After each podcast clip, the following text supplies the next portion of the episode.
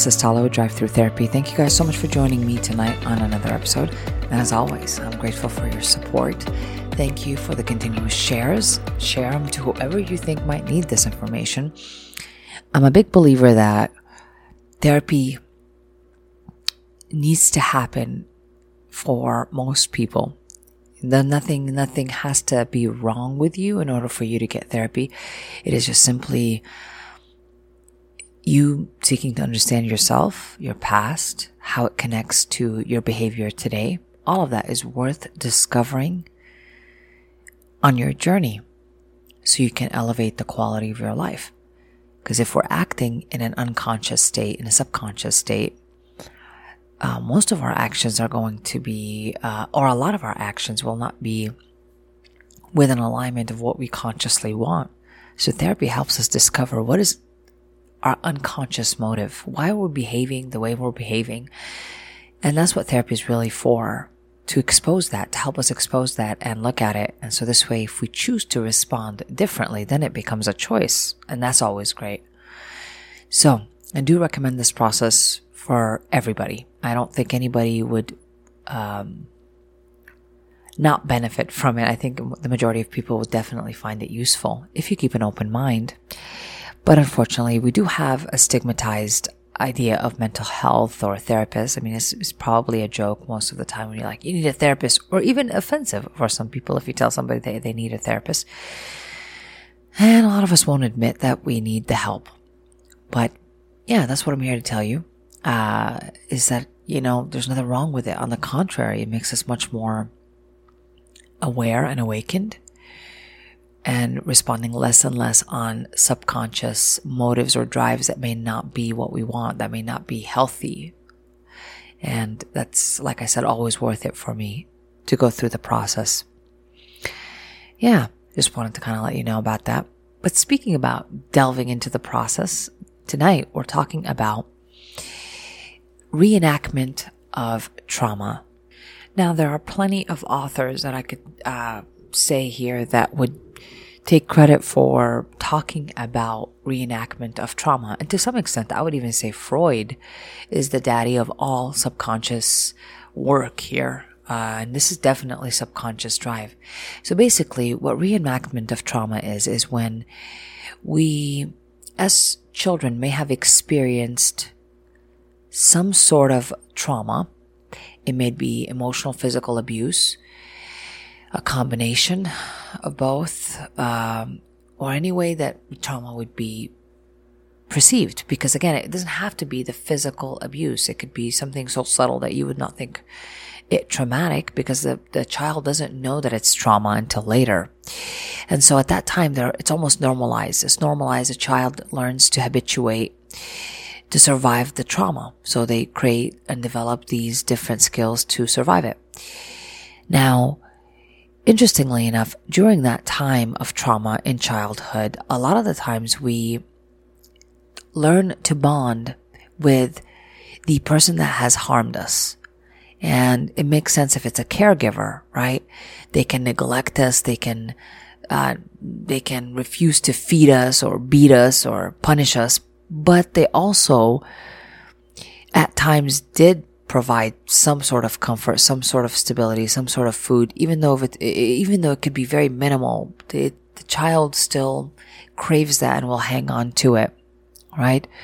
And so they will bond through those times, we find. Now, as the child ages, what's really interesting into adulthood, we start seeing that a lot of those children become mm, or reenact part of that trauma in their life. So what I mean by that is that we will find that a child or an adult at that time, now the, the, the child has aged and, and they're an adult, they start to, uh, play out the events, right? This events that had caused hyper arousal, then help them bond with others. So they were more, they're more likely to get into toxic, unbalanced relationships because it's that hyper arousal that would be so familiar. It's the person that has mistreated them, but yet they're also providing them some relief when they make up with them. And so it's kind of the same reenactment of that trauma. If you look a little bit closer, sometimes it's the repetition of the same damn cycle. Like the same, if my mom was married to an alcoholic, I'm simply going to repeat the cycle in some form, marrying somebody who's emotionally unavailable. Um, at best, but at worst, it would be an alcoholic or an addict that I still uh, bond with the same way I bonded, let's say, with my dad. Does that make sense? So it's something that I, I actually think all of us need to look at at some point because we cannot escape this. And of course, there's different levels of trauma or what your brain might perceive as trauma, you know? And so, uh, is it likely to show in some sort of dysfunction in adulthood? Yes, it will. Uh, whether it's in our inability maybe to make boundaries with a person that's harming us. So a woman that's being beaten by her husband will justify his behavior. Will will say, you know, well, he's a good provider. I probably made him act out. You know, they'll start thinking in that way to protect the perpetrator, which is what they did before. And that's how they bonded and attached themselves before to the person. So in a lot of ways, they say, well, I, I see I see the good in him, but that's just, in this case, would be really an excuse or excusing justification of the behavior that they're seeing, which they've learned how to do back then in trauma, you know, when they're experiencing the childhood trauma. Um, it makes sense, all of this. I think if you see it connecting, you'll see how this might, could apply to you. Now, let's say you don't perceive yourself experiencing trauma. That's okay. Take a look at just relationships that you've had, romantic relationships, spe- especially. See if there's a pattern of behavior in which something dysfunctional is, re- is repeating it's so familiar that it's just like, why am I doing this? Ask yourself, why am I, what's my motive for responding this way or accepting this, this, um, behavior from another person if it's not healthy?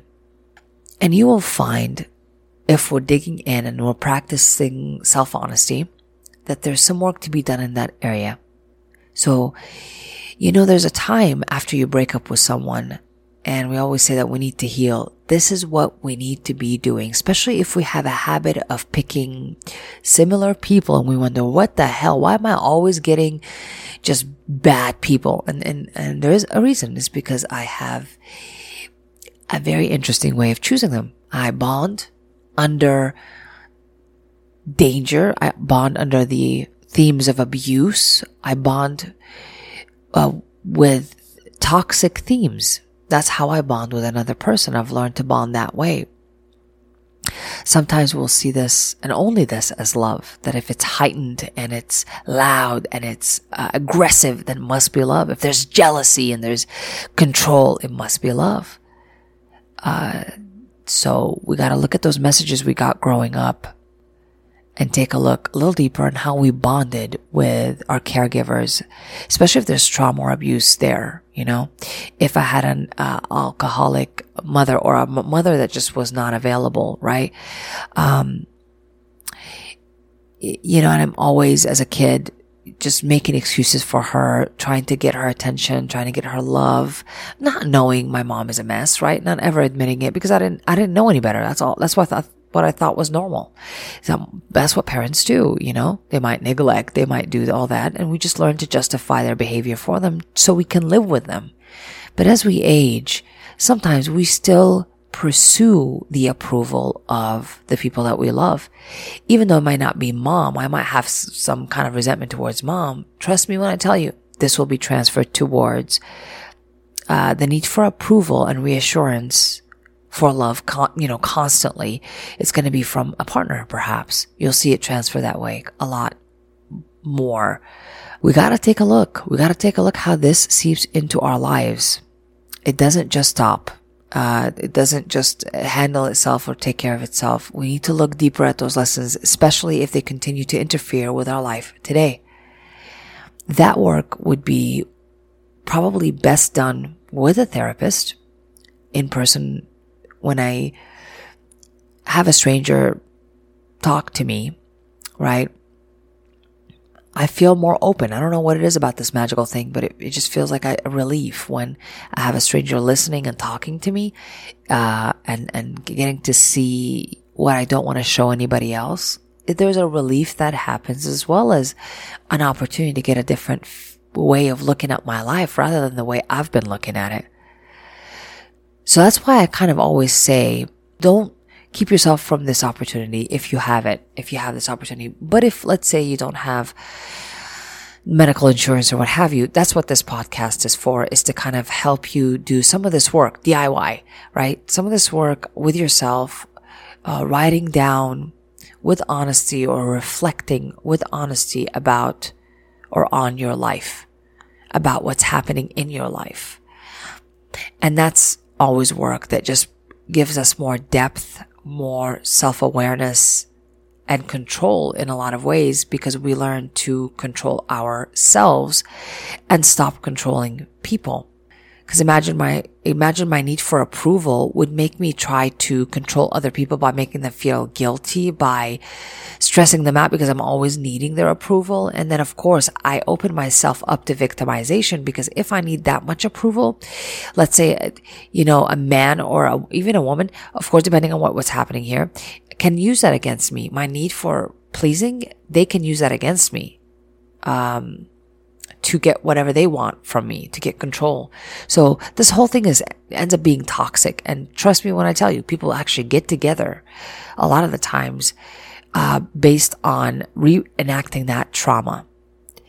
Eventually, the point of reenacting the trauma is to sub- subconsciously, we think that if we can, we've been hurt before by this perpetrator this new perpetrator, we can somehow, as adults, control the outcome this time. So we'll get into terrible relationships, but this time I'm going to change my partner. I'm going to save him or her. Uh, this time I'm going to get the love that I, I want. I'm going to be able to control it or keep it. All of which is just repetitive, repetitive, repetitive. Because in a lot of ways, as you can already tell, it results in our need to control others and their responses. So we're giving love for the wrong motives and we are attempting to control the outcome of another person's response, which eventually they're going to catch onto it and it's not going to feel good. I'm either going to get control from them right back. Cause if you're trying to control me, well, I'm going to try to control you too and that leads to, to problems, uh, or just simply it will be used eventually in the wrong way. It's going to get toxic either way because, or gonna, they're going to run because they're going to be like, well, I don't want to be controlled. You're too needy. Uh, so I'm, and they're going to, and they're going to run eventually. So it, it just not, doesn't end up the way we want it to want it consciously, you know? So find out, take a look in your life. Where are you repeating cycles of behavior? Possibly cycle, cycle of a victim and the abuser, a perpetrator and a victim. You know, where are you repeating these ideas, even though they're not straight out? Where are the interaction between two people off balance at minimum? If just check on that. Is someone giving more? Is someone receiving less or, or giving less uh, than the other person? All of this is worth looking at. If you are not receiving what you want in a relationship, but you're still there, right?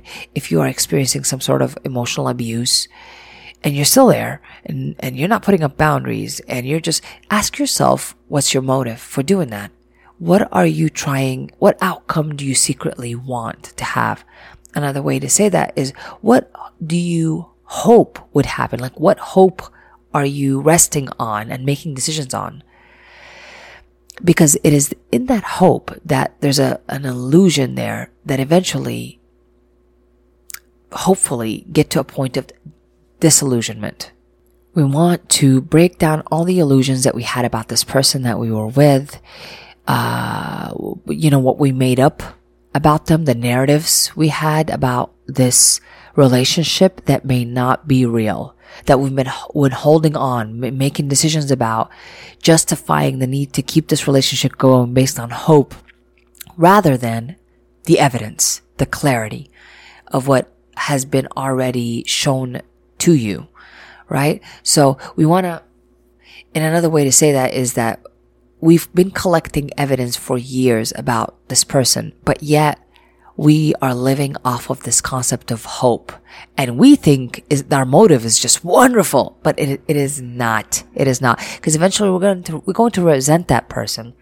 We're going to want them to change and keep wanting them to change. And we somehow will make ourselves believe we are stuck in a relationship. Like we have no other option. And, um, you know, because I live in the hope. So in a lot of ways, friends, hope can act very much as a, uh, a destructive component uh, to our life than what we think it is. Especially when we have gathered evidence for years to support this person's behavior, even predict it, right? Um, but yet I don't want to see that because I want to live in the hope of what it could be, what this, what this relationship could be one day. But I have, again, no evidence to support that, you know? Uh, maybe evidence here and there, but it's not sustained. It's not stable. And so what, what is my hope based on? It's a delusion. It's a delusion. So we just, we really want the breakdown of these illusions. We want to become more aware. All this work, my friend, has to be done by most of us, the majority of us. We have to break down these patterns because they won't break themselves down. The familiarity in how we choose to love someone and choose to receive love, we have a history of that since childhood, since our primary caregivers. And depending on how that went, it really will determine a lot how you interact with love, your relationship with giving and receiving love. If you have limitations on that, if you do not perceive yourself worthy enough or lovable enough. All those themes would have probably started from childhood and it would have been just uh, very much supported, unfortunately, by trauma, you know? So, exploring these themes from the past, looking and saying, okay, what, what cycles am I repeating? What, why do what outcomes or hope that I'm still living in that I'm still wanting to control? I just I won't let this outcome go, and I just I will go through the suffering just to make sure that the outcome that I want to happen will happen. Again, it's subconscious need to heal uh, an old wound, but we find out that this really doesn't do much uh, reenacting the trauma doesn't really heal past trauma. It's learning the lessons that come with it. Learning the proper way of loving, right? It's not, I need to make someone love me and, and, and, you know, control their behaviors. And yes, I know I'm, I'm going to get love. I'm going to finally find someone to love me. Um, that is going to be stable, but all of it, I'm just, I will be getting it the wrong way. It will not be as authentic or from a place of, uh, I don't know, better way to say that. I don't, I don't know what's the best way to say it, but like from a clean motive. It, will be all for the wrong, wrong reasons. Distorted reasons. Yeah. Uh, reasons that maybe for the need to control rather than to really love and bear witness and, and equal reciprocation and allow for the freedom to love. For a person to love me or not love me, they're allowed to, to, uh, to experience either one in my presence. I hope that makes sense. but I just really wanted to do the episode that really has been on my mind for a while as I, as I am exploring things within myself, habits and cycles within myself and in my past and making connections with them because uh, it never ends. The work on myself really never ends. And I just found this blind spot of reenacting trauma, reenacting intense emotions, uh, expectations. And I'm never, I've never really looked into them as hard, as hard as I'm, I've been doing it these days. You know, an example of that would be my mom. She, often uh, she does it a lot less now, but she she used to often uh, prepare for disappointment to prepare for a serious problem. So right away, before she even looks uh, for her, for her key, for example, like if she she she'll automatically say, "I lost my keys. I lost I lost my keys," and, and before she even looks for them, you know, like she prepares herself for trauma, and I could see that within my mom because she has uh, a history of being disappointed quite often with outcomes and having to expect the worst. And to some extent, she, she does that. She'll say, I can't find the keys. And I'm, and I'm like, well, let's, let's look for them before we say that, you know? Uh, but that's just one example. And it's so subtle. She doesn't even recognize that it's really honestly trauma based. Think about it, you know, everything has to be like the worst case scenario for her. It's like she has to expect the worst case scenario. Um, you know, if she knows that I have to be somewhere at a certain time for any appointment, she'll often nag over and over again. Like, you need to go. It's, it's almost there. It's, it's almost, you know, two o'clock. It's almost, you know, two, it's 2.30 and she'll do a countdown, uh, because she's so scared. She's so scared of, uh, things going bad. She never, never done with ease. Again, we're just replaying or reenacting trauma. And for for my mom, I would say that is a pretty uh, uh, apparent response here. This need for hypervigilance and alertness. It can't be good for too long. Something, we have to prepare for something. And she would, wants to get control of what could go bad. So right away she'll say how things, how I can't find my key as a way to control. Like, hey, I can, I controlled, oh, that's the thing that went bad. Um, so this way she's not too disappointed, right? If she does lose the key. I don't know. I don't know if this makes sense, but it, it makes sense to me when I'm seeing it. I'm like, wow, man, oh man. And I used to do that too because I used to hear my mom, of course, do it. So I, I, I had the same idea of you prepare for disappointment. It can't be quiet too long. And eventually I try to c- control what I'm going to be disappointed at. So I would come up with reasons to be disappointed or to be hyper vigilant or alert or scared or or obsess. You know, that's where you see it a lot in the obsessions. So yeah, yeah, take a look at those habits and notice I, I said my mom looking for keys is a reenactment of trauma. So uh, don't look for really big things. You could even start with little things. Why do you think the way you think? Why do you find certain feelings more uh, I guess, truthful than others. Some people find the guilt to be true. They think, well, if I feel guilty, it must be true. That if I, uh, for example, had to tell my abusive husband to leave my house and I feel guilty about it, you got to reflect on why is guilt why are you so familiar with guilt as being the truth? Where does that come from? Where was guilt being used on you since childhood um, as a way to control your behavior? Because it doesn't come out of nowhere we have a history with almost every feeling we've got. And so guilt, if you find guilt to be the truth, and if I feel guilt and I'm right away I'm like, I feel bad and, and it makes me want to do things, right? To, to, because I feel bad, you know, ask yourself, where did you learn that little habit? That's just one example. Uh, yeah, yeah. I hope this was helpful to you guys today. It's been something that I've been working on myself. And I'm finding a lot of benefit from looking at this business of reenacting trauma.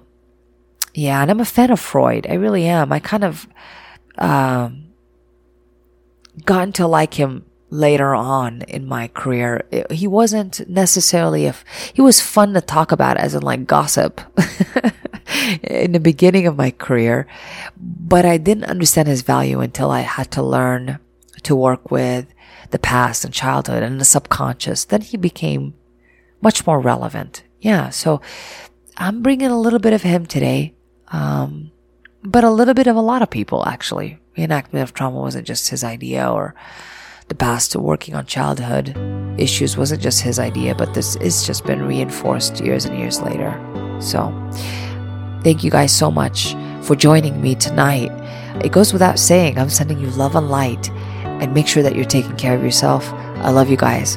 This has been an episode of Drive Through.